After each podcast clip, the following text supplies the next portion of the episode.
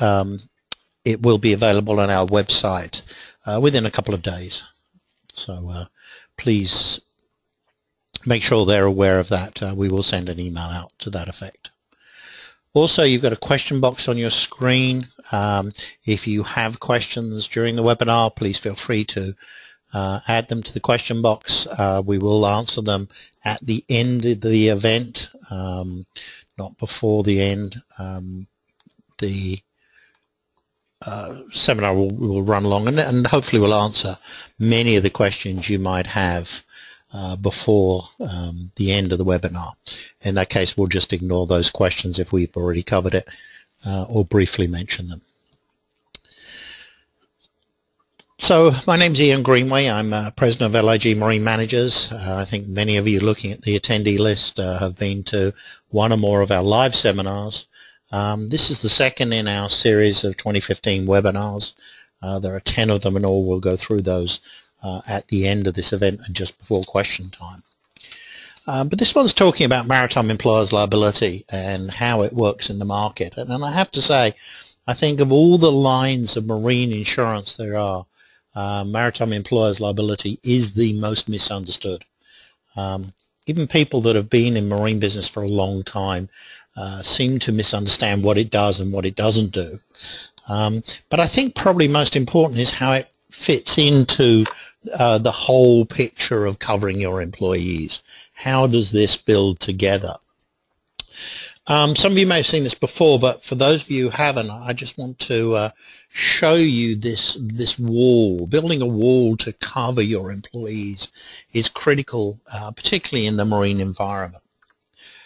The foundation of this wall is state act workers' compensation. Um, everybody needs it in the marine environment. Uh, sorry, our friends in Texas, even you do for most of the time, because without it, it, it loses some of the longshore exemptions and exclusions if you don't have it. So every marine business needs state workers' comp to at least start the, start the process rolling. The left-hand tower building now is the federal and international coverages. Outer Continental Shelves Lands Act, which we'll deal with in a later webinar, Federal Coal Mine Health and Safety Act, FELA, uh, Federal Employers Liability Act, uh, Defense Base Act. Uh, they're really outside of uh, uh, the realm of these webinars, although there is some discussion about putting a DBA webinar on. Um, Defense Base Act, of course, for U.S. workers on foreign um, defense bases and mostly the rebuilding in the Middle East. Non-Appropriated Funds Instrumentalities Act. Uh, that's for defense bases in the US and it's for people who work in self-generating jobs. Uh, people like the um, people who run the golf courses down here at MacDill Air Force Base or uh, maybe a movie theatre, um, they'll fall under NAIFIA. And then, of course, the international coverages that are out there. Our Admiralty coverage is the protection indemnity and our subject for today is the maritime employer's liability and obviously we're going to spend a lot of time talking about MEL here. P&I will be a, a, subject for a future webinar.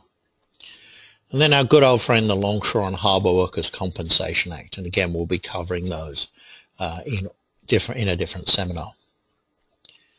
Now I'm not suggesting that every client will have every one of these coverages but what you've got to do is say which clients have these exposures and then build the wall around that client.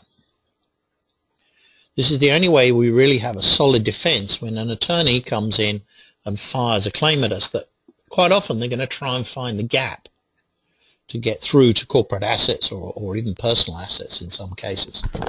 So the more we can do to build this wall and protect it, the better for everybody. One to me of the biggest problems about maritime employers liability is that it's written in two markets. It's written both in the ocean marine market on a monoline basis and in the workers' compensation longshore markets by adding it to the workers' comp policy. And I think that the ocean marine people really feel that MEL should be somewhat a workers' comp coverage. And yet the workers' comp people really feel like maybe it should be a little bit more of an ocean coverage. As it is, it sort of straddles between the two marketplaces. and we'll talk a lot about how the two different marketplaces react in different circumstances. But it is definitely one of the most mysterious coverages that exists in the marine market today. So let's start with what MEL is not. It's not a compensation policy. It's not a, a policy like a workers' comp or a longshore policy where there is some set of fixed benefits traded for liability. It is a pure liability policy. That's why it's called maritime employers liability. It requires tort liability on behalf of the employer to really have a claim come through. There are a few exceptions to that, but it's a liability, not a compensation policy. And it's not a P&I replacement. It doesn't replace the crew coverage under a P&I in its normal format. Now you can mess around with some exclusions and allow that to change, but the straightforward MEL policy is designed not to replace crew coverage and unless you amend certain exclusions in there, you're not going to get any coverage for any crew on your vessels.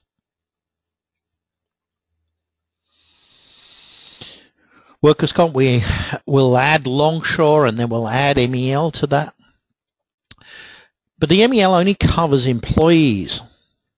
When we get to the P&I, we're not only getting coverage for our employees on board our vessels, but we also get coverage for bodily injury to third parties we get physical damage, we get wreck removal, we get a lot more in P&I if we own and operate the vessels.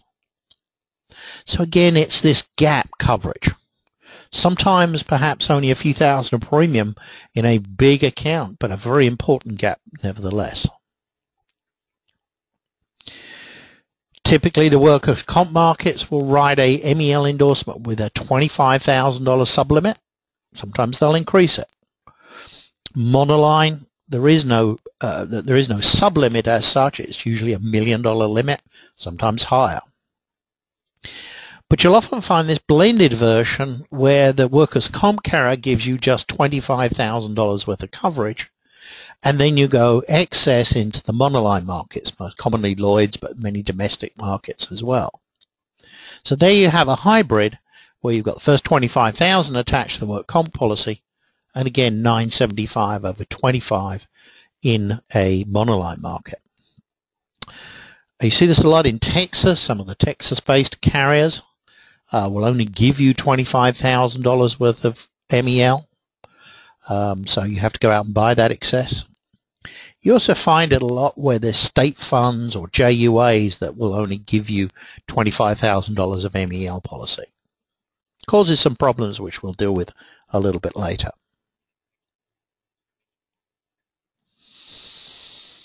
But what's the difference between MEL and P&I? We've already talked about how P&I is for third parties and P&I uh, covers wreck removal and physical damage.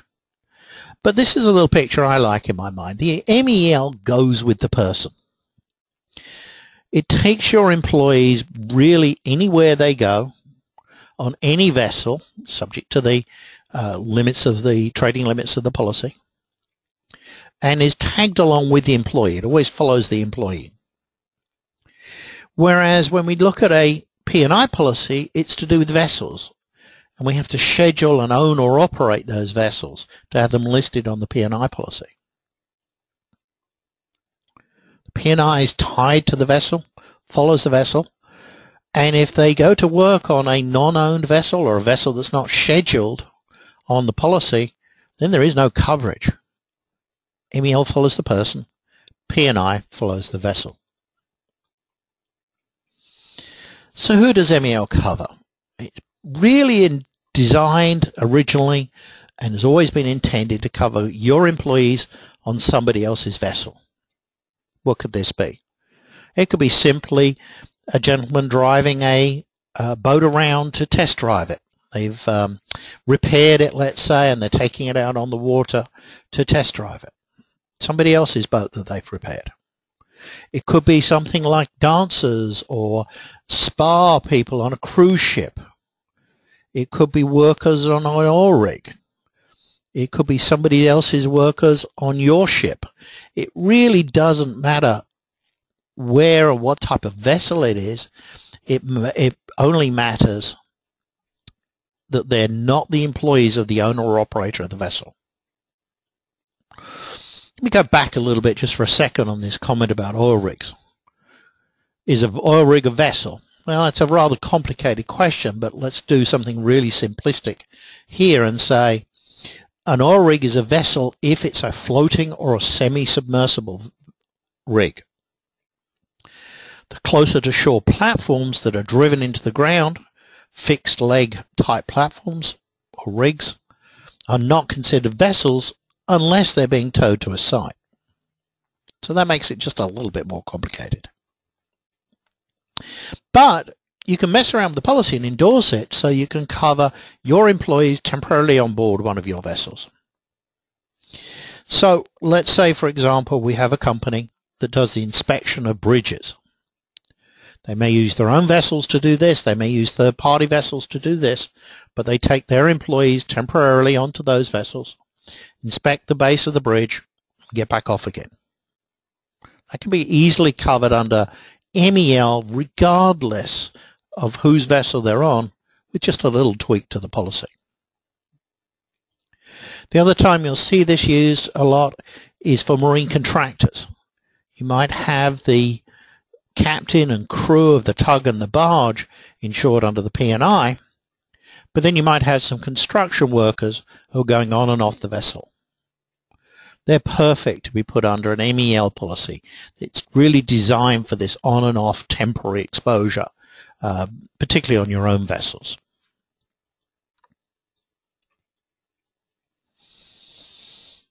MEL doesn't replace longshore. There was one rather famous wholesaler uh, not too long ago who was selling MEL and saying, oh, you've got MEL, you don't need longshore.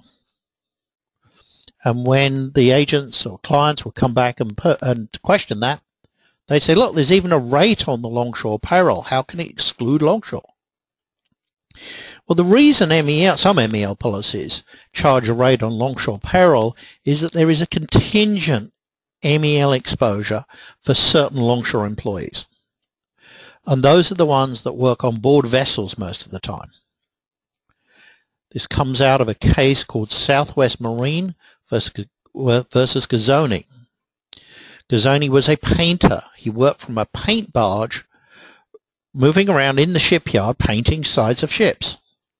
Because he was working from a barge, although he was a classic longshoreman, a, a ship repairer, he was also given maritime status and the MEL policy paid for him. There are a number of other examples of stevedores working from barges uh, and other types of traditional longshore employees getting maritime status. But don't confuse this longshore charge to give longshore coverage. You still need all the longshore coverage you had before. This is a contingent. Generally, you'll find the rate on longshore payroll, if it's there, is a lot, lot lower than the rate on the fully exposed payroll, the Jones Act type of payroll. And that's because it is contingent in these cases. Longshore usually comes first.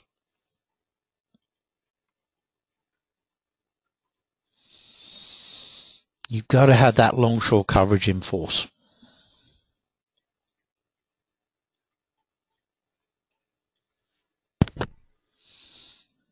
A lot of the time you hear people talking about soft or hard MEL. And this isn't how far hard or soft the uh, employees exercise. This is a terminology considering how much time the person uh, spends on board the vessel. If that person spends less than 25% of their time under the, on the board a vessel, they're considered hard. I'm sorry, they're considered soft. If it's over 25%, it's descri described as hard. Why this line? Well, so it comes out of another court case, and this is called Chandris versus Latsis. It comes out of Chandris Cruise Lines. And the court said that to get Jones Act or Admiralty status, you typically have to spend more than 30% of your time in service of a vessel.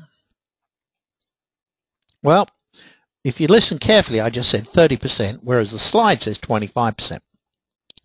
And this is mostly underwriters saying, we want a little bit of flexibility. This is not a hard number. So instead of the 30% the courts say, we're going to use a 25% number. The biggest problem with this is the courts never said over what period of time should this be measured. So you've got a number of other court cases that flow off this, and none of them really address this period of time. There's been somebody who, who was considered a hard MEL employee because he spent one day in service of a vessel, but his job was a traditional captain at that moment of time. Whereas others have spent lots of time over a longer period of time and never really triggered that 25% number. It's a rule of thumb, it's a guideline, it's not hard and fast but it is one that'll change the rating on the account fairly drastically. And it's a question in just about every MEL application out there.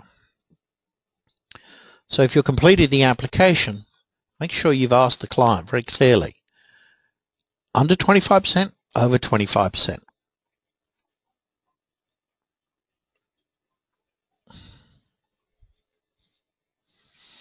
I'm not going to spend a long time on forms, but I do want you to be aware that there are four forms, different forms out of London.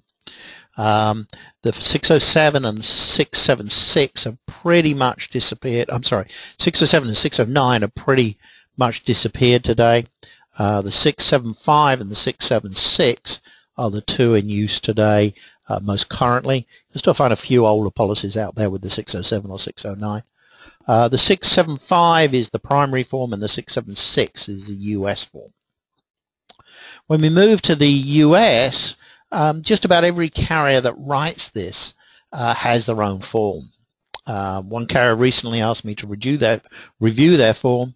Uh, it was their own proprietary form, and, and when I uh, looked at it, I found uh, interesting it was almost a direct copy of the 675, including a couple of type, typos that are actually in the 675 form. Um, so sometimes they're very much based off the London form. Sometimes they're completely recreated. Uh, there are some issues with the US forms, uh, some of the US forms. Some are very good, um, but they're very different and different ways of constructing. Where the real difference is when we get to the NCCI MEL endorsement. That has a completely different structure and has some real issues with it in certain circumstances. One of the biggest differences between the NCCI and the standalone forms is geographic limits. The geographic limits in the NCCI form is the territorial limits of the United States America and Canada or over their outer continental shelves. That's not a lot different to the basic MEL form on a monoline basis. But then just about every carrier I know that writes monoline MEL will change that when necessary. Whereas if you go and add go to a workers' comp longshore carrier and say, oh, I need to change my territorial limits uh, because I'm going out and doing some work in the Bahamas, I have never found an NCCI-based workers' comp carrier that will do that.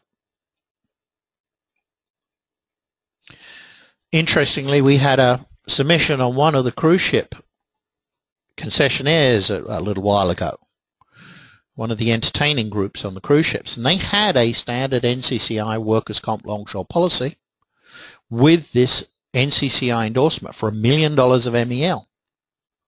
The territorial limits of the, of the United States of America and Canada are over their outer continental shelves.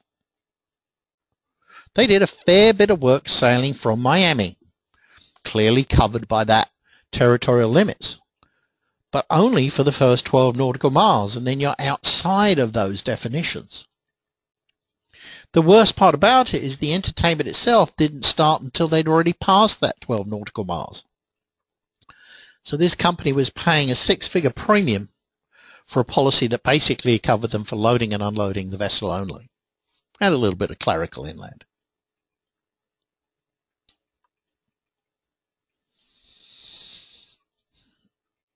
MEL limits are often different to the employer's liability limits. I cannot tell you how many policies we've had come into this office saying, oh look, I've got a million dollars of MEL, and they give us the deck page showing the EL limit. There are a few carriers that may make sure that your EL and your MEL limits are the same, but many don't. The only time you have the only time you can find the MEL limits is on the MEL endorsement. And often that's just $25,000. That's just not enough. You can't really say hello in federal court for $25,000. The marine market has the ability not only to write excess coverage, as we talked about before, but also to write million dollar limits. Um, occasionally you'll see a half million, but they're very few and far between today. Uh, many carriers won't even give you anything less than a million. Um, there are a few that will give you up to $5 million in the primary. But most importantly, you've got to layer this out so your excess can pick it up. If your excess carrier is happy with an MEL of a million, go ahead, buy your 25 primary if you need to, buy the 975 over 25, or buy a million dollars straight up, and then let the excess carrier go in and write the rest.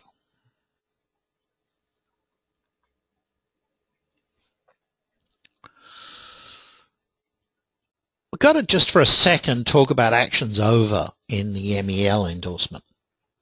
There's been a lot of times where people are looking for other ways of covering actions over than in the GL policy because the GL carrier is unwilling or, or wants too much money to provide it. So there has been certain people who've tried to add the actions over to the MEL. Let's just talk a little bit about actions over first and then we'll come back to how it works within the MEL. An employer signs a contract with a principal, maybe a big oil company, big shipping company, um, a big shipyard, something in that, that range. They bring a employee, one of the employer's employees on board or onto the premises of that principal, and they get injured. Well, they collect their normal type of benefits, whether they be MEL or longshore or even workers' comp, from their employer. But the injured worker, or probably more likely their attorney, comes along and says, I'm not getting enough money, so they sue the principal and says, you gave me an unsafe place to work. And because the employer and the principal are different people, different organizations, they can do that. Workers' comp or longshore is sole remedy only towards your employer. It allows you to still sue third parties. But because you've signed a contract between the employer and the principal, the principal simply turns around with that suit and says, you've agreed to indemnify me, assuming that contract has that indemnification, indemnification clause in it, and most do. Any suit that way comes back. And that's a pretty standard MEL, uh, sorry, actions over principle.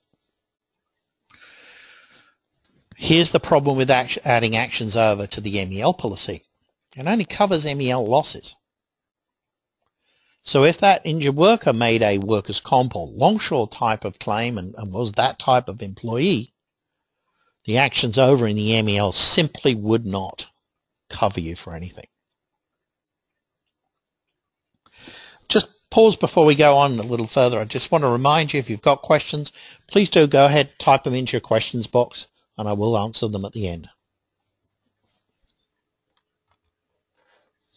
So let's have a quick look at between the NCCI version and the monoline policy version. Our NCCI, our workers' comp endorsement, has a limit of $25,000 as a basic limit.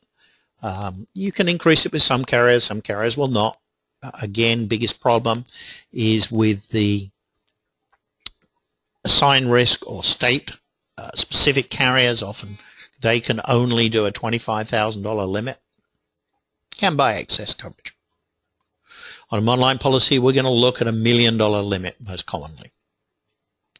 A territory on our workers' comp, US territorial and Canada, Um, on the monoline, again, it starts being the same, but we can endorse it to pretty well worldwide um, without too much trouble in most cases.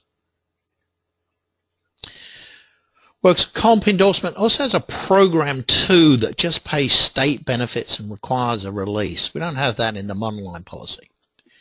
I think that set of benefits is, is very dangerous because you're only paying a small fraction of the liability that you should have.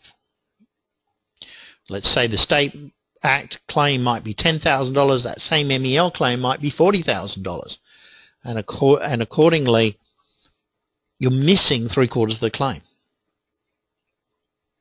We can put excess coverage over the top of a $25,000 basic, but remember the excess follows the underlying so that if you're outside US territorial, like a cruise ship or somebody working in the Bahamas or in Mexico, it's going to give you no coverage whatsoever. Actions over are not covered under the workers' comp. It is a possibility under the monoline policy. So here's some web resources. Um, there's a lot of information on here, not only about MEL, but a lot of other, other things here. Uh, Longshore Toolbox, um, in the library section, there's a whole article about maritime employers liability there. Um, the blog, a lot of items coming through the blog on MEL. Um, Jones Act obviously there as well as Longshore. Uh, the wiki. Uh, the wiki has a lot of terminology, I think some 250 or so uh, marine terms, marine insurance terms, both from a placing point of view and a claims point of view.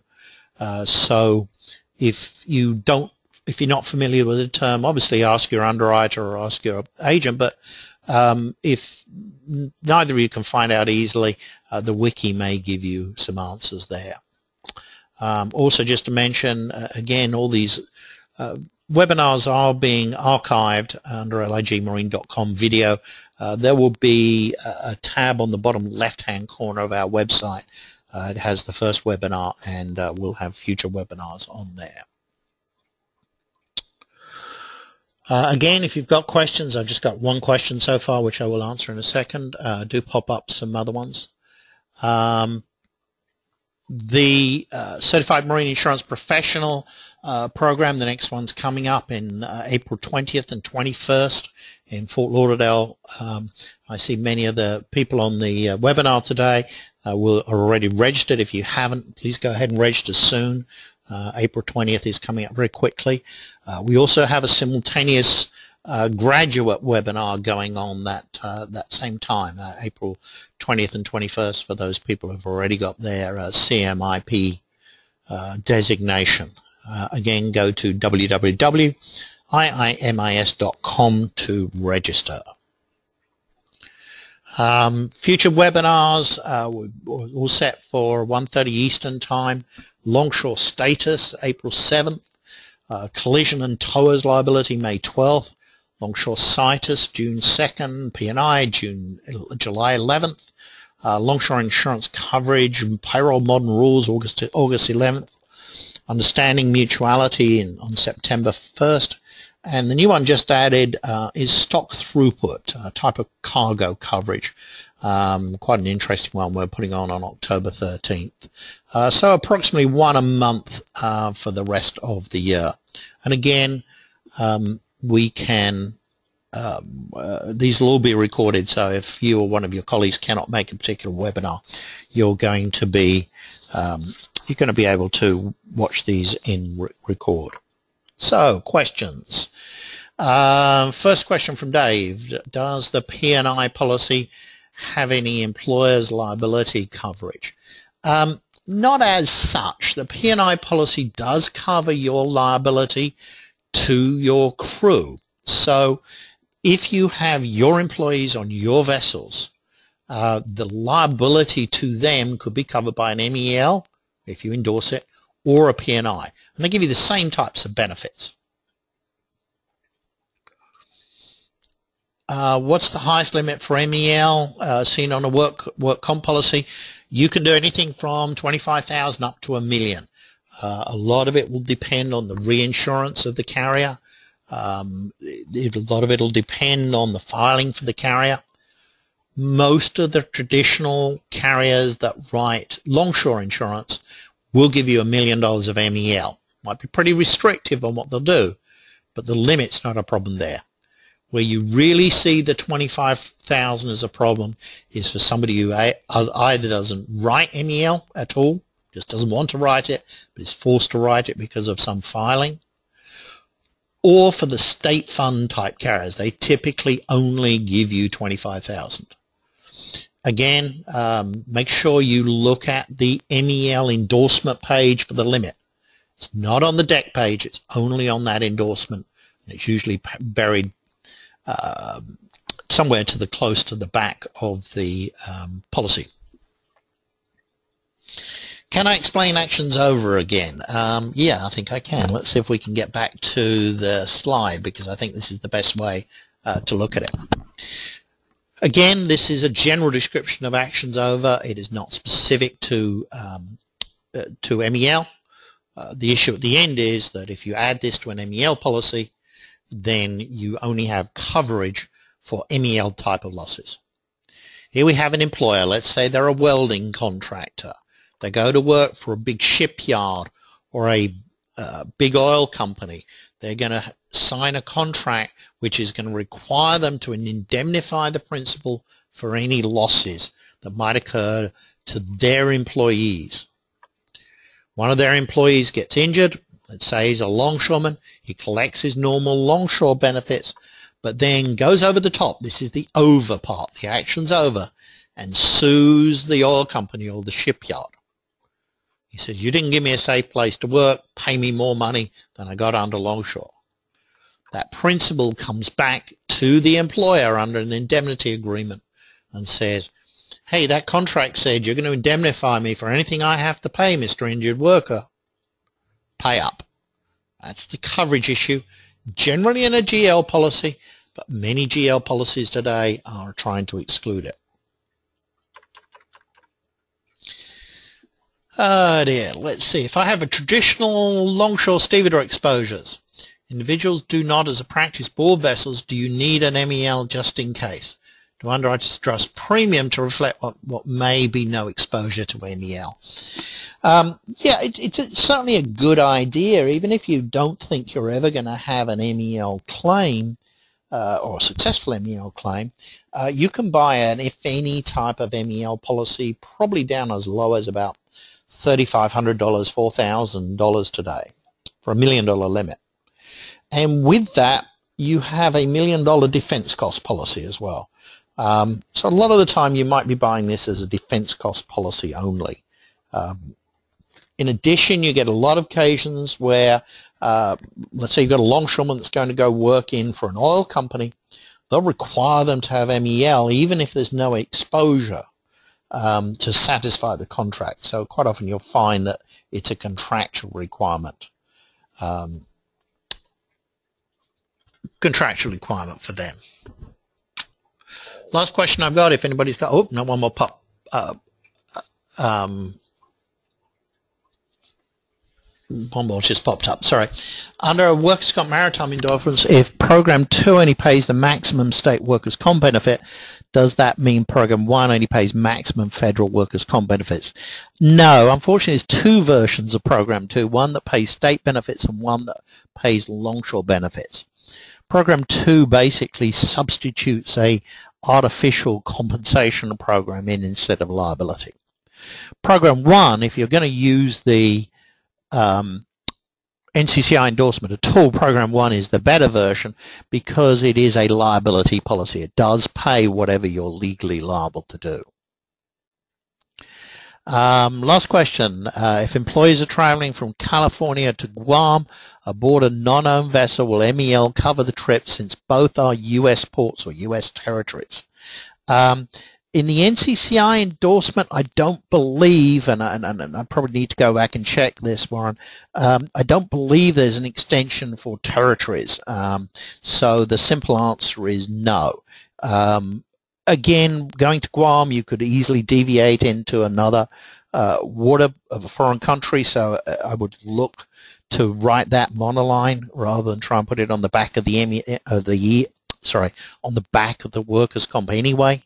Um, but I will um, double check that. Again, my memory is I don't think it's U.S. territories. I just think it's the United States and Canada um, in the uh, wording of the NCCI endorsement. Uh, that is a very specific one, and, and, and, I have to apologize. I don't remember the wording of the endorsement too much.